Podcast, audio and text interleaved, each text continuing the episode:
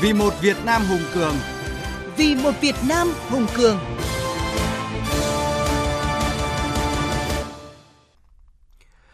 Thưa quý vị và các bạn, kể từ khi thành lập đến nay, Đảng ta luôn đặc biệt quan tâm công tác xây dựng Đảng về chính trị, tư tưởng, tổ chức và đạo đức, coi trọng công tác xây dựng, tự chỉnh đốn Đảng. Nhiều chủ trương, nghị quyết của Đảng được xây dựng, ban hành xuất phát từ thực tiễn, lựa chọn đúng vấn đề, đánh giá đúng thực trạng và đề ra đúng các giải pháp để khắc phục và tiếp tục công tác xây dựng chỉnh đốn Đảng, đáp ứng yêu cầu của tình hình mới và nguyện vọng của nhân dân.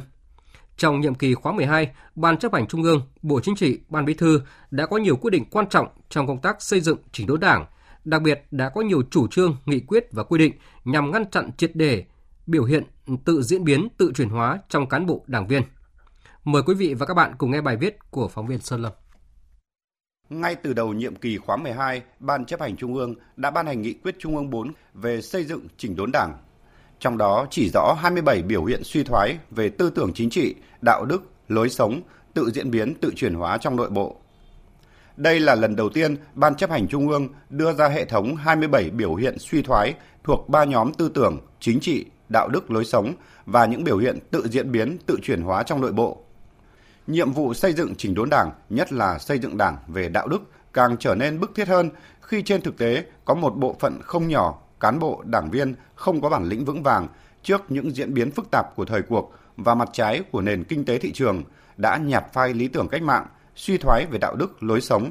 Thay vì đề cao nguyên tắc dĩ dân vi bản, lấy dân làm gốc, dĩ công vi thượng, lấy việc công trên hết, có người đã lợi dụng cương vị chức trách được giao để phục vụ lợi ích cá nhân, xa đà vào lối sống vinh thân phỉ gia, xa hoa, cách biệt với nhân dân, tìm mọi kẽ hở của cơ chế, chính sách, pháp luật để làm trái, gây nhiễu nhương, phiền hà doanh nghiệp và người dân thất thoát lớn tài sản của nhà nước.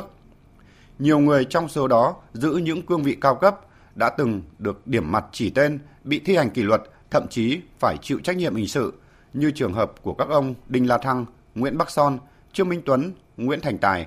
hay như trường hợp ông Chu Hảo, nguyên Thứ trưởng Bộ Khoa học và Công nghệ, Giám đốc, Tổng biên tập Nhà xuất bản Tri thức bị khai trừ khỏi Đảng vì có những bài viết, phát ngôn trái với cương lĩnh chính trị, điều lệ Đảng, nghị quyết, chỉ thị, quy định của Đảng, nhà nước. Ông Phạm Tất Thắng, Phó chủ nhiệm Ủy ban Văn hóa, Giáo dục, Thanh thiếu niên Nhi đồng của Quốc hội cho rằng vi phạm của ông Chu Hạc là vi phạm điều lệ Đảng, vi phạm những điều đảng viên không được làm à, diễn ra trong một thời gian dài và tổ chức đảng đã có cái nhắc nhở nhưng không sửa chữa mà tiếp tục có những cái sai phạm mới sai phạm của ông Chu Hào theo cái kết luận của Ủy ban kiểm tra Trung ương ấy, thì đã là tự diễn biến, tự chuyển hóa.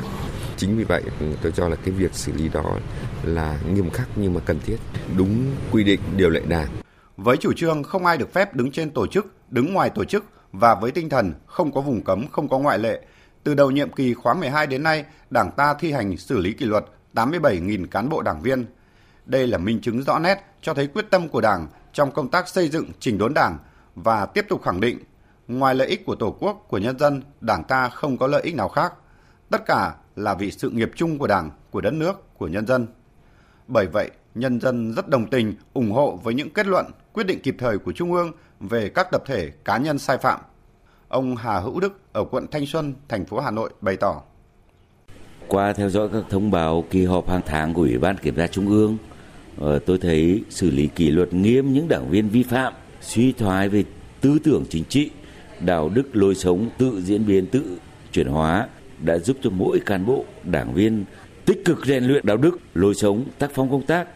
Tôi mong muốn tiếp tục làm mạnh hơn nữa sàng lọc đội ngũ cán bộ đảng viên có vi phạm. Để làm trong sạch bộ máy đảng xác định yếu tố cơ bản trực tiếp quyết định đến kết quả phòng chống suy thoái về tư tưởng chính trị, đạo đức, lối sống, tự diễn biến, tự chuyển hóa, chính là sự gương mẫu của người đứng đầu cơ quan đơn vị.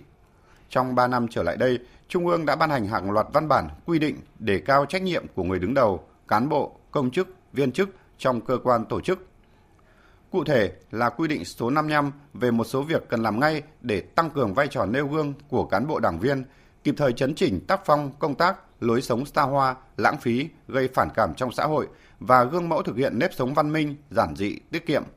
Ban chấp hành Trung ương đã ban hành quy định số 08 về trách nhiệm nêu gương của cán bộ đảng viên, trước hết là Ủy viên Bộ Chính trị, Ủy viên Ban Bí thư, Ủy viên Ban chấp hành Trung ương, ông Nguyễn Mạnh Hiển, Ủy viên Trung ương Đảng, Chủ tịch Hội đồng Nhân dân tỉnh Hải Dương cho rằng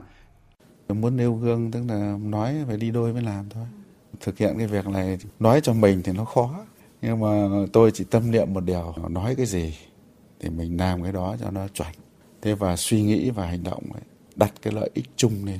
trên hết. Từ công tác cán bộ cho đến giải quyết trong cái quá trình à, chỉ đạo thực hiện các cái nhiệm vụ nhất là phải có những tư duy để làm sao đó cái sự phát triển chung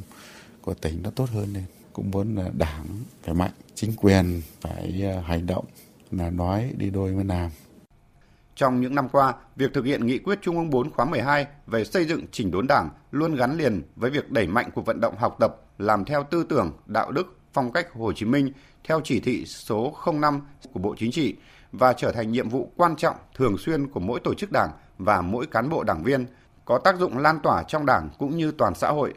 Nhiều vấn đề bức xúc, nổi cộm đã được cấp ủy chính quyền tập trung giải quyết triệt để. Nhiều địa phương, đơn vị chọn khâu đột phá là tập trung quyết liệt đổi mới phương thức lãnh đạo, điều hành công việc, đẩy mạnh cải cách hành chính, quan tâm công tác cán bộ, xây dựng tổ chức bộ máy tinh gọn, hiệu lực hiệu quả.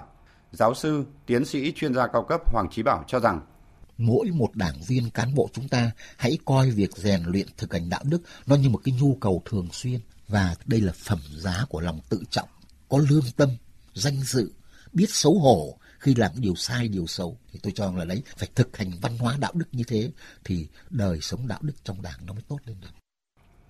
mặc dù vậy cũng cần thẳng thắn nhìn nhận rằng công tác xây dựng đảng hiện vẫn còn không ít hạn chế khuyết điểm công tác tổ chức cán bộ và quản lý cán bộ đảng viên còn yếu kém. Nhiều cán bộ đảng viên chưa thể hiện tính tiên phong, gương mẫu trong công tác và trong lối sống. Công tác kiểm tra, giám sát và kỷ luật đảng chưa đủ sức răn đe, ngăn chặn, đẩy lùi sự suy thoái. Dự thảo báo cáo tổng kết công tác xây dựng đảng và thi hành điều lệ đảng nhiệm kỳ đại hội 12 nêu rõ, một trong những nhiệm vụ giải pháp quan trọng trong nhiệm kỳ đại hội 13 là kiên quyết, kiên trì thực hiện nghị quyết Trung ương 4 khóa 11, khóa 12 về xây dựng đảng gắn với đẩy mạnh học tập và làm theo tư tưởng, đạo đức, phong cách Hồ Chí Minh bằng các giải pháp mạnh mẽ, quyết liệt, đồng bộ để ngăn chặn, đẩy lùi suy thoái về tư tưởng chính trị, đạo đức, lối sống, biểu hiện tự diễn biến, tự chuyển hóa trong nội bộ.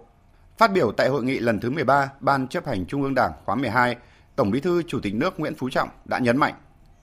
Đặc biệt là nhấn mạnh không chỉ kiên định và vận dụng mà còn phát triển sáng tạo chủ nghĩa Mark Lenin tư tưởng Hồ Chí Minh